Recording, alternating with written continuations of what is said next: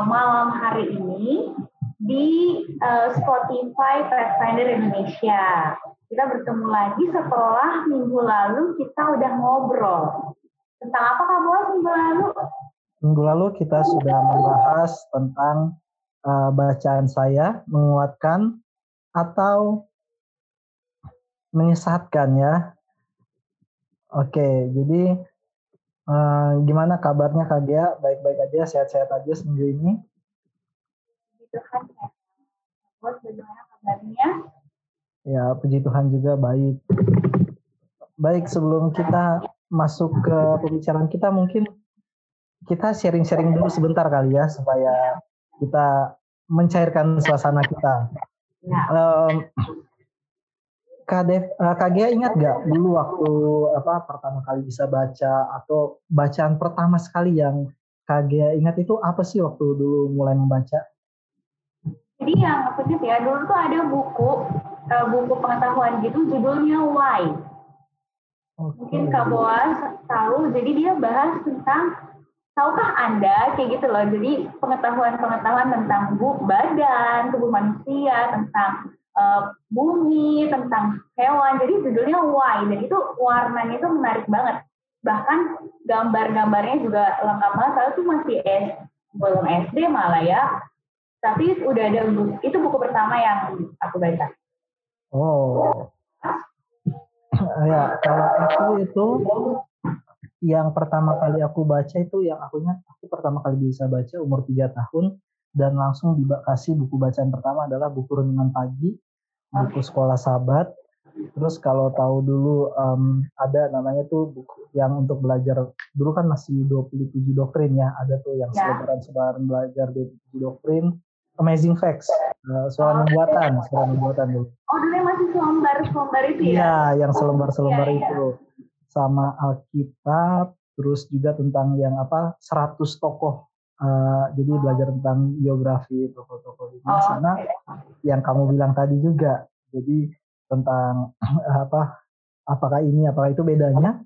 Kalau zaman aku dulu tuh benar-benar tulisan gambar itu mungkin hanya satu dua jadi hitam putih lah jangan aku itu oh, hitam putih. masih hitam putih semuanya nah tapi kalau sekarang nih kak sekarang nih yang terakhir dibaca deh apa oke okay.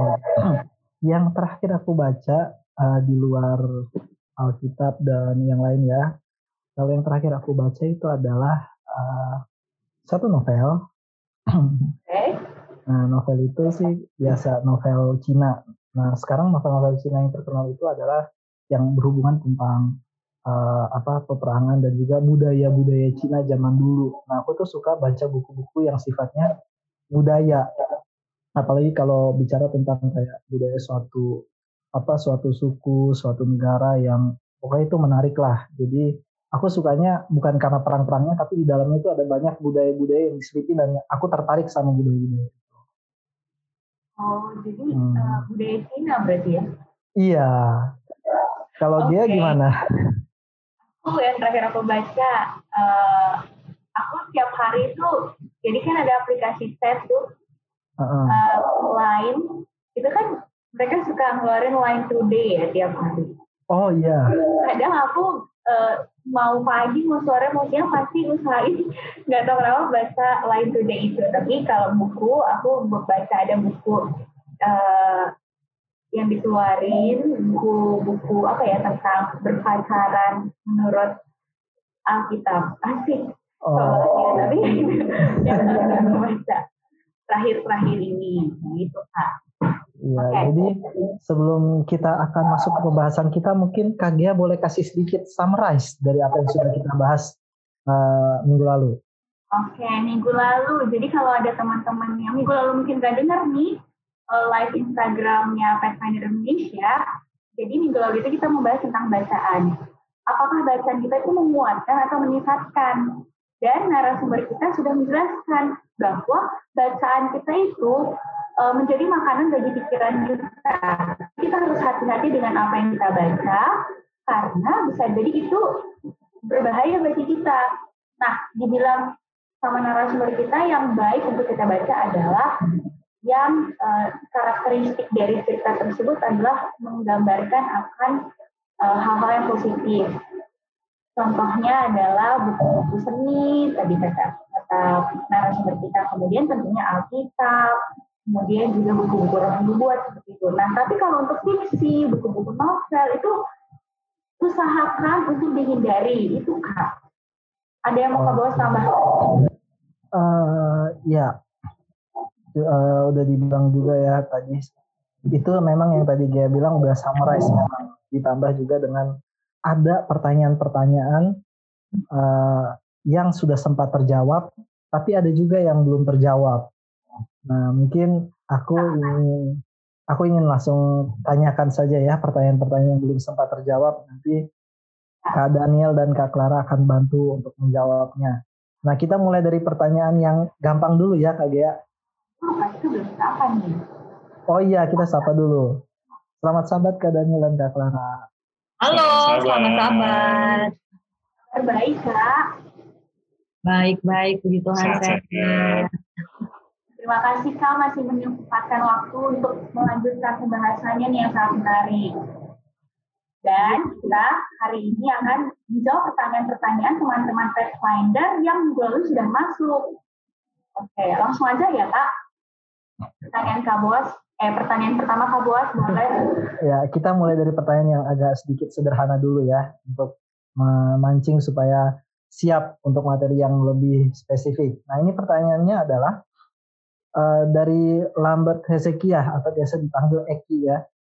Boleh nggak kita menikmati aksi heroik dalam kisah peperangan bangsa Israel di dalam Alkitab? Oke. Jadi uh, kalau menurut saya sih tidak ada masalahnya karena satu alasan ini adalah datang dari firman Tuhan. Uh, tidak ada sesuatu tuh yang bertentangan dengan firman Tuhan.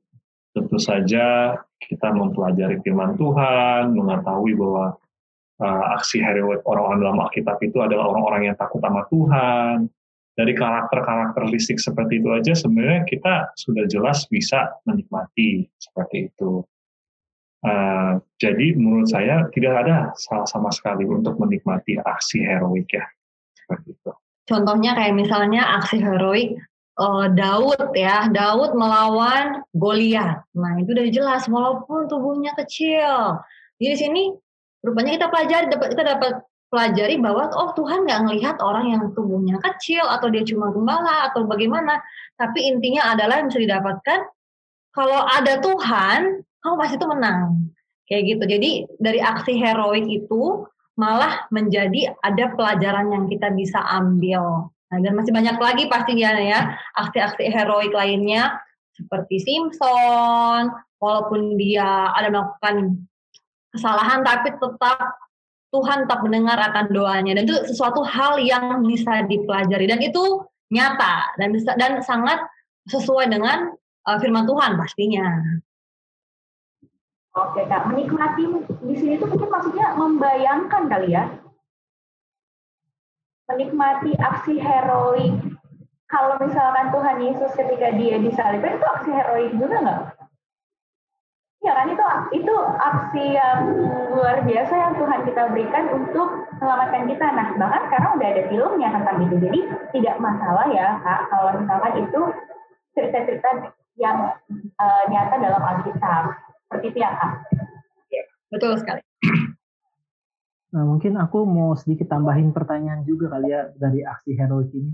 Karena kan tadi uh, kalau kita ingat minggu lalu Kak Daniel sempat bilang kalau yang di novel-novel itu kan biasanya yang superhero kan kayak gitu mereka itu lemah terus um, gagal ngalahin musuhnya baru tiba-tiba dapat suatu kekuatan super akhirnya balasin kekalahannya akhirnya bisa menang gitu kan nah di Alkitab ada loh kak cerita yang kayak bangsa Israel itu uh, mereka awalnya ditindas kalah lalu ada satu nabi dikasih apa hakim ya kalau dulu hakim-hakim itu hakim dikasih suatu pemberkatan dia memimpin bangsa Israel akhirnya menang.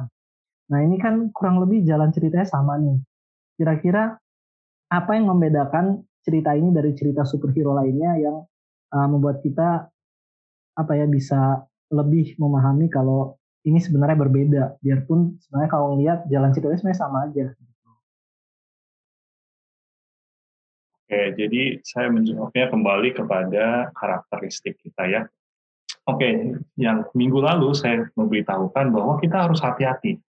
Karena untuk setiap cerita atau prinsip dalam Alkitab, setan itu mempunyai sebuah counterfeit. Artinya sesuatu yang mirip mirip dengan apa yang dikatakan Tuhan, tetapi ternyata tidak gitu. Jadi 90% mirip, tapi ada 10% yang uh, yang jeleknya seperti itu. Jadi kita harus hati-hati begitu. Jadi kita langsung aja ke basicnya lah. Apakah ada Tuhan di situ? Sama sekali tidak ada. Apakah itu membuat kita ketagihan? Sama sekali ketagihan apakah itu mempunyai sebuah kerinduan bagi kita untuk membaca Alkitab setelah itu? Bahkan setelah membaca cita-cita itu, biasanya kita nggak tertarik baca-baca uh, Alkitab sama sekali. Pengarangnya siapa? Apakah pengarangnya itu percaya kepada Tuhan? Apakah uh, cita itu membawa kita untuk berdoa? Apakah itu bersifat khayalan? Nah, ternyata itu memenuhi semuanya seperti itu. Jadi kalau ditanya apakah itu layak untuk dibaca atau diikuti dari buku Ellen G. White atau Roh Nubuat tidak sama sekali. Tetapi apakah mirip? Mirip. Jadi hati-hati. Nah makanya eh, kemarin saya mengatakan Pathfinder Indonesia itu harus kritis karena banyak dari pencobaan setan itu yang kita nggak tahu sebenarnya. Kalau hitam hitam. Kalau putih, putih. Tapi kalau abu-abu gimana caranya kita membedakan? Oke, jadi kembali lagi. Ingat, kita harus kembali lagi kepada sumber referensi kita. Karakteristik apa, novel apa yang diperbolehkan. Kita bandingkan. Kalau itu memang sesuai, silahkan membaca. Karena tentu saja saya nggak bisa menentukan nih, nggak, nggak semua buku saya baca, nggak semua film saya nonton. Tetapi saya meminta kepada Pathfinder Indonesia untuk lebih kritis menilai. Kita harus ingat juga, setan itu once was a heavenly angel, ya. Jadi mirip-mirip nih, kayak gitu ya. Jadi uh, digambarkan setan itu nggak yang uh, ngeri banget gimana gitu ya, sampai kita mau jauhin. Kita harus diingat. Jadi ada sesuatu yang kadang itu saya bilang tadi 99% nih kayaknya uh, cuma satu persen doang deh kayak sesatnya. Nggak bisa. Kalau Tuhan bilang mah, kalau Tuhan Tuhan, mamon mamon. Jadi walaupun cuma satu persen doang sesatnya, setan itu, gitu. Nah mungkin salah satu contohnya seperti ini, kopi. Kopi dikatakan di Ellen G. nggak boleh dimakan, nggak boleh diminum sama sekali. Kopi, teh, tetapi penelitian sekarang mengatakan, mengatakan seperti apa? Kalau Anda membaca kopi, wah kopi itu bagus untuk jantung, bagus untuk otak, bagus, bagus semuanya. Bagus. Tetapi ternyata Tuhan melarang. Karena apa? Nah, ini sekarang kita dibuat pilihan, mau ikut Tuhan atau mengikut dunia. Terus terang, eh, kita mendapatkan eh, bahan-bahan untuk bacaan seperti ini di dalam internet itu susah karena kenapa?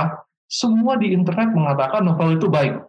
Novel itu membuat kita lebih uh, simpatis, novel itu membuat kita hidup lebih berbahagia, rileks. Nah, sama sekali tidak ada yang mengatakan novel itu tidak baik.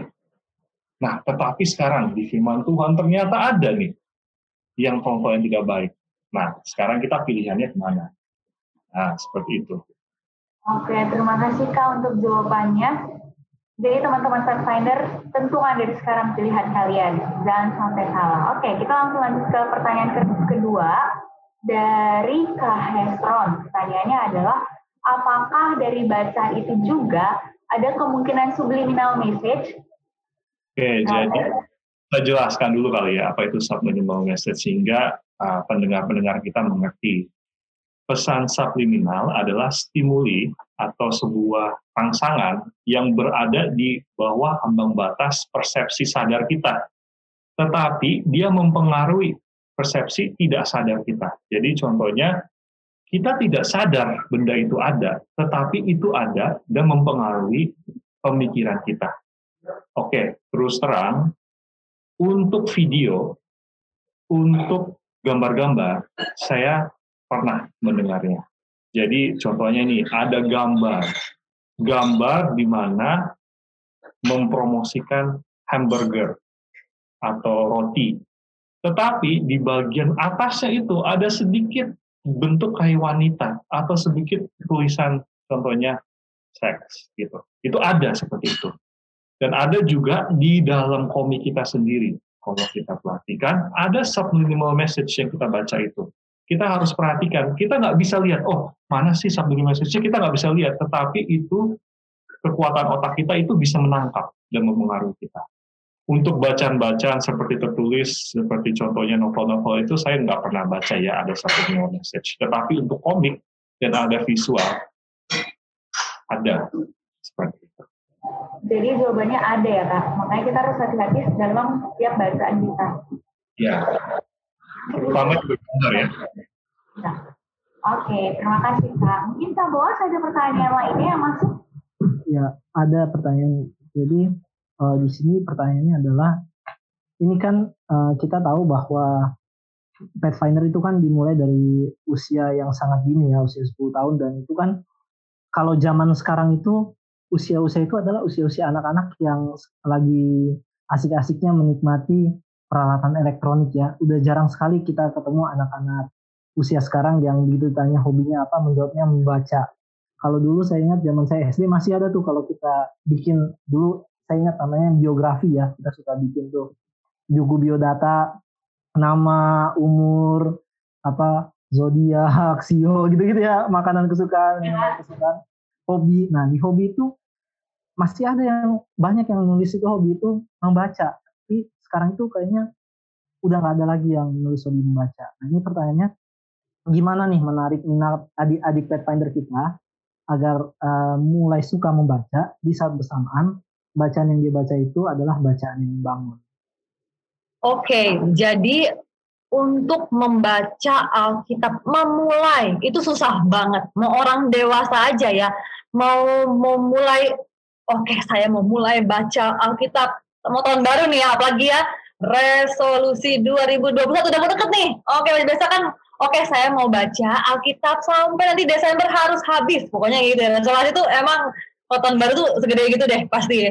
Eh, tiba-tiba bulan Juni lupa, aduh udah lupa, lupa satu hari, eh lama lupa seminggu, eh udah sebulan nggak baca Alkitab. Nah itu pasti kayak gitu tuh mau orang dewasa pun untuk memulai meneruskan mau menghabiskan membaca Alkitab itu semu memang cobaan itu berat ya.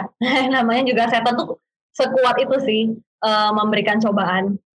Nah, makanya kita juga harus lihat contoh nih uh, yang masih SD. Kita kasih dia baca baca buku hakim-hakim itu langsung baca, pusing dia nggak ngerti ini ngomongin apa, kayak gitu ya. Ah, ada sekarang itu conference juga sudah menyediakan bacaan buku Alkitab dengan modelnya komik kayak gitu. Jadi ada gambarnya, uh, terus ceritanya itu lebih uh, pendek, langsung to the point. Jadi uh, nggak perkatanya dan bahasanya menggunakan bahasa yang sesuai dengan umur SD. Contohnya, ada lagi yang lebih kecil. Ceritanya bukunya semuanya berwarna. Nah itu pasti membuat uh, lebih semangat untuk baca. Kemudian mungkin udah gede lagi, uh, mungkin dari kakak-kakak master guide. Atau enggak sekarang sih kalau saya lihat di buku um, buku apa namanya uh, setiap kelas itu kayak setiap kelasnya buku pahaman udah udah agak jarang ya disuruh untuk membaca buku. Kalau dulu saya waktu akan turun lagi pembawa damai pokoknya yang gitu-gitu tuh harus ada bacaan buku. Nah kita walaupun nggak ada buku atau nggak ada tuntutan coba aja. Jadi mulai uh, kasih yang namanya tugas. Oke, okay, coba yuk kita baca buku Amsal atau enggak Mazmur yuk dalam satu minggu. Next uh, week atau pas pertemuan kelas Pathfinder, buku Mazmur ya, kita baca uh, pasal 1, 2, 3 dulu. Jadi buat uh, tugas, contohnya dari gitu dulu aja. Ini buat sesuatu yang agak mudah. Jadi itu untuk yang udah agak gede-gede itu, yang udah SMP gitu kan, udah membaca Alkitab, buku Mazmur, Amsal udah pasti ngerti dong, kayak gitu. Tapi memang untuk porsi-porsi yang SD kelas 6, kelas 5, nah itu boleh dari membaca buku-buku yang uh, komik Alkitab. Atau enggak dulu tuh ada juga yang jilid 1 sampai 12 kalau saya uh, kalau nggak salah tuh Bible story. Itu semua itu ada. Intinya semua itu ada. Dijual itu juga ada tapi pertama nih ya minat minatnya ini sih ya yang selalu jadi masalah minat untuk memulai membaca. Nah itu jadi memang tugas satu dari tugas dari master kakak master guide yang bisa mungkin membuat tuntutan. Atau nggak ayo kita mulai baca buku segini. Ayo kita baca buku Amsal yuk uh, minggu ini yang kayak saya bilang tadi. Jadi dengan hal-hal yang kecil itu mungkin dengan minat nanti Roh Kudus yang akan menguatkan ya terima kasih ya jawabannya tadi luar biasa mungkin kalau aku ya kalau aku dulu waktu kecil karena karena dari kecil begitu bisa baca langsung dikasih Alkitab jadi udah itu kayaknya bacaan utama. Mungkin ini kali ya buat kakak-kakak master guide yang apa yang anak-anaknya mulai belajar baca, gitu udah bisa baca, langsung kasih itu komik Alkitab. Jangan tunggu dia udah SD dulu atau SMP baru dikasih ya. Dari mulai dia belajar membaca udah dikasih. Karena itu yang aku alamin makanya sampai sekarang pun masih minat. Jadi itu mungkin bisa membantu bagi yang memberikan pertanyaan ini juga ya. Jadi minat itu memang harus dimulai dari kecil. Kalau udah gede memang agak susah tadi kayak yang dibilang kan orang tua pun susah tuh baca Alkitab.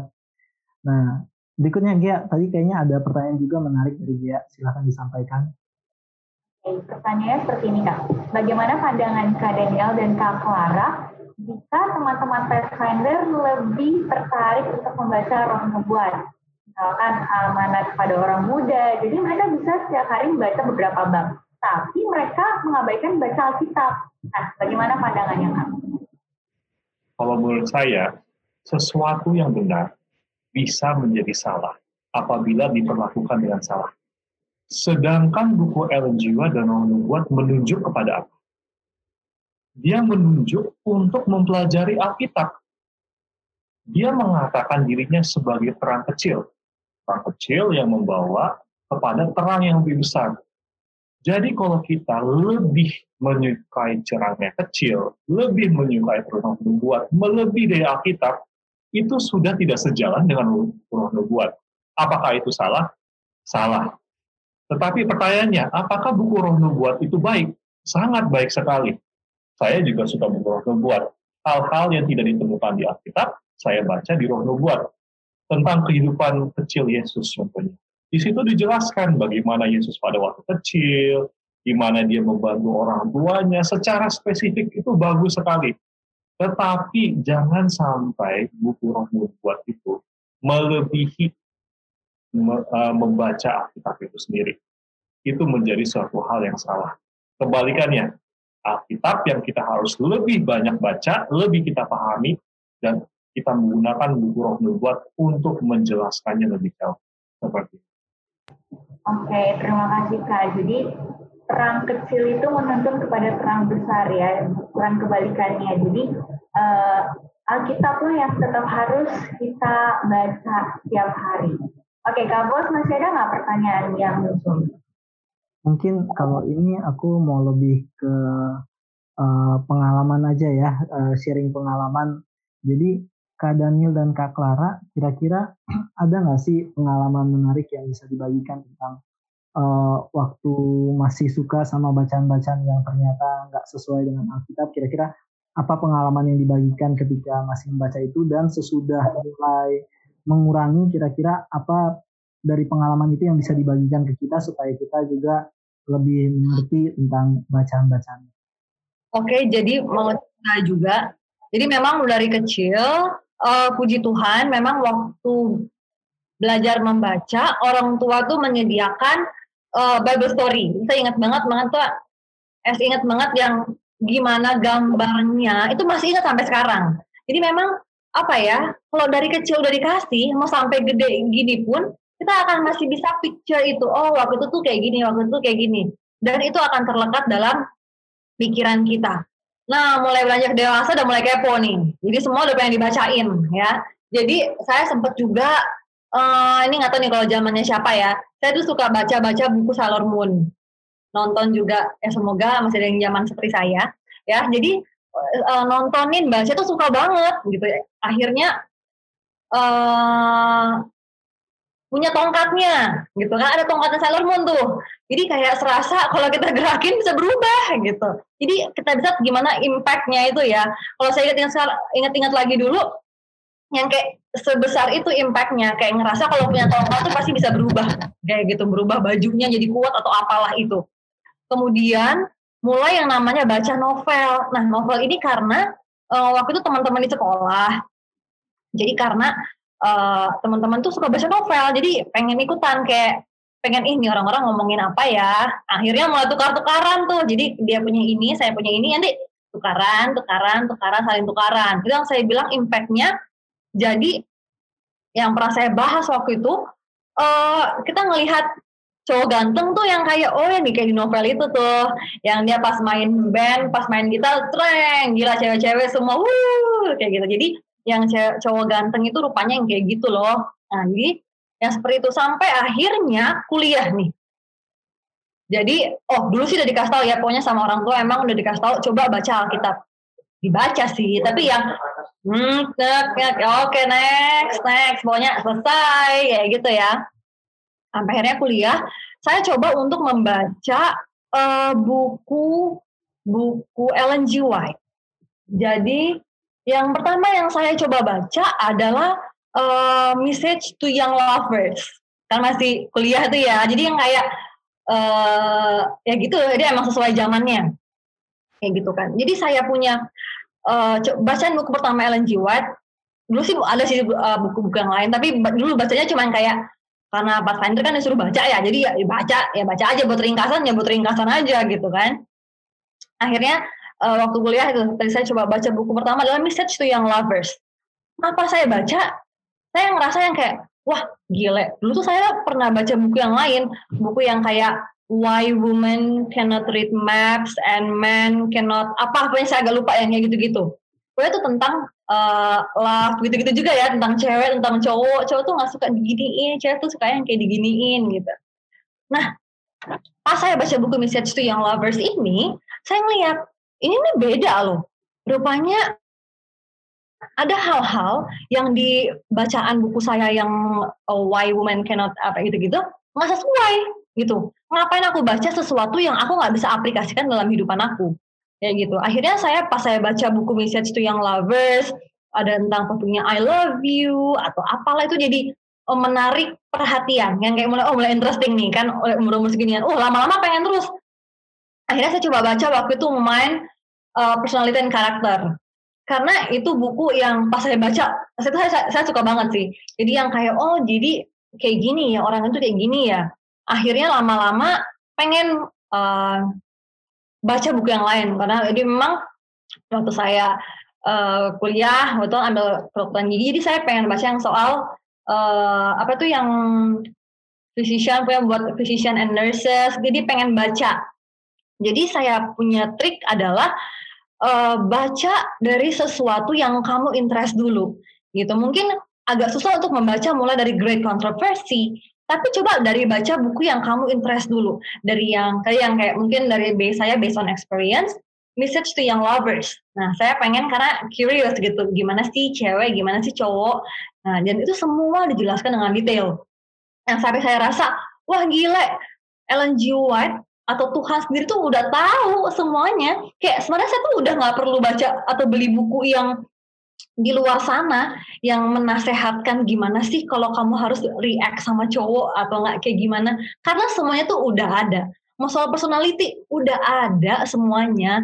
Kayak udah sekomplit itu. Mau tentang karakter, mau tentang kehidupan berumah tangga, kayak nggak usah capek-capek ngebacain artikel yang ada di internet atau uh, ngebacain buku-buku gimana sih supaya suami dan istri bisa begini-begini. Udah ada semuanya di buku Ellen. White. Jadi pas saya baca, saya mikir adalah uh, udah ada sih yang saya bisa langsung aplikasikan dan itu benar. Jadi buat apa saya membaca buku yang belum tentu itu bisa dipakai untuk dalam kehidupan seorang Advent.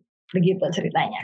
Oke, terima kasih Kak. Jadi itu tips dari Kak Clara ya, gimana caranya berhenti membaca buku-buku yang menyesatkan kita, yaitu pilih bacaan yang emang judulnya menarik buat kita, bacaan-bacaan roh buat ya maksudnya. Pilih yang judulnya menarik buat kita, setelah itu mungkin kita akan makin tertarik dengan judul-judul roh buat yang lainnya. Oke, Kak Boas. Iya, baik. Uh, kita pas ya uh, sesuai dengan waktu juga dan pertanyaan-pertanyaan yang sudah terjawab. Nanti kalau misalnya seandainya ada lagi pertanyaan-pertanyaan lain yang masih ingin ditanyakan atau masih ada yang penasaran, mungkin nanti kita akan ambil lagi sesi waktu yang lain bersama Kak Daniel dan Kak Clara. Atau mungkin kalau misalnya ada pathfinder yang berminat ya diundang ke jemaatnya masing-masing, nanti bisa langsung hubungi Kak Daniel dan Kak Clara ya, ya, jadi kalau misalnya tertarik untuk boleh nih diundang di jemaat kami. Sekarang kan karena udah Zoom gitu kan, udah ini ya, iya. udah online ini uh, kita ke gereja mana pun bisa ya, bisa hadir. Jadi kalau misalnya nanti ada kesempatan, Kak Dani dan Kak Clara bisa ya kita undang untuk uh, membahas lebih lanjut lagi jika masih ada pertanyaan-pertanyaan yang tidak terjawab. Mungkin ya. Kak Agia? Ya, oke. Okay. Kak Daniel dan Kak Clara mungkin ada pesan-pesan terakhir, pesan penutup sebelum kita mengakhiri materi kita pada malam hari ini. Jadi nah, tetap pesan saya yang terakhir adalah sama seperti yang kemarin yang saya katakan lalu. Kita harus membentuk sikap kritis terhadap apa yang kita baca.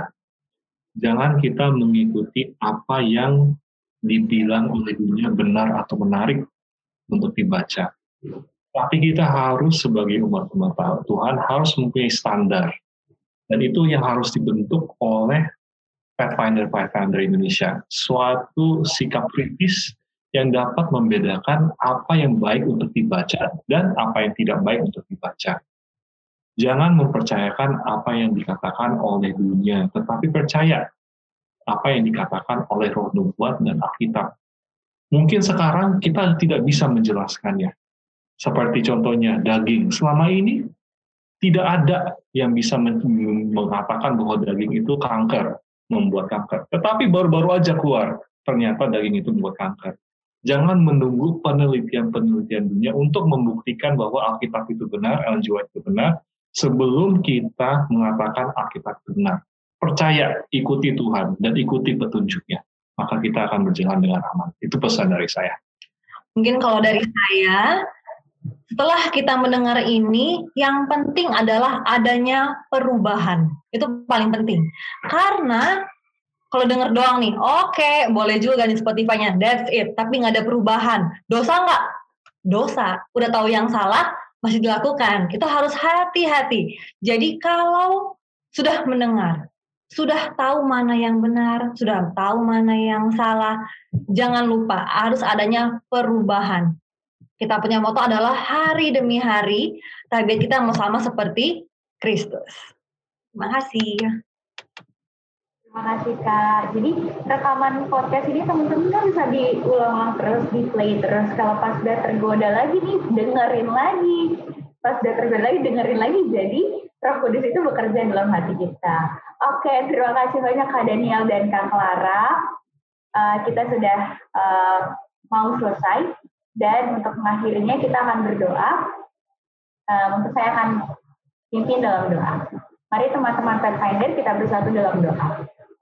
Bapak di surga, terima kasih untuk pesan yang begitu indah yang sudah kami dengarkan daripada Pak Daniel dan juga Kak Clara. Biarlah apa yang sudah kami dengarkan menyadarkan kami betapa kami harus hidup sesuai dengan jumlahmu saja. Biarlah hal duniawi yang menyesatkan kami, membuat kami jauh daripada engkau, dapat kami uh, hindari, dapat kami hilangkan dari dalam kehidupan kami, sehingga semuanya hanya turut dengan saja. Kami dan percaya Tuhan akan mampu, eh, Tuhan akan beserta dengan kami, menolong kami untuk menjalankan itu. Uh, berkatilah setelah hari ini, berkati setiap aktivitas kami lakukan, Terima kasih banyak Bapak dan juga amin. Oke. Okay. Terima kasih banyak Kak Daniel dan Kak Clara. Terima, kasih teman-teman Pathfinder yang sudah menyaksikan, mendengarkan. Jangan lupa tanggal 27 November ada live Instagram Pathfinder Indonesia tentang tema yang baru ya Kak Buas? Iya, uh, untuk temanya uh, tetap tunggu di Instagram Pathfinder Indonesia karena akan diberikan tema yang menarik untuk kita bahas lagi. Ya, betul. Oke, okay. sampai jumpa di kesempatan lain. Terima kasih Tuhan memberkati. Tuhan memberkati.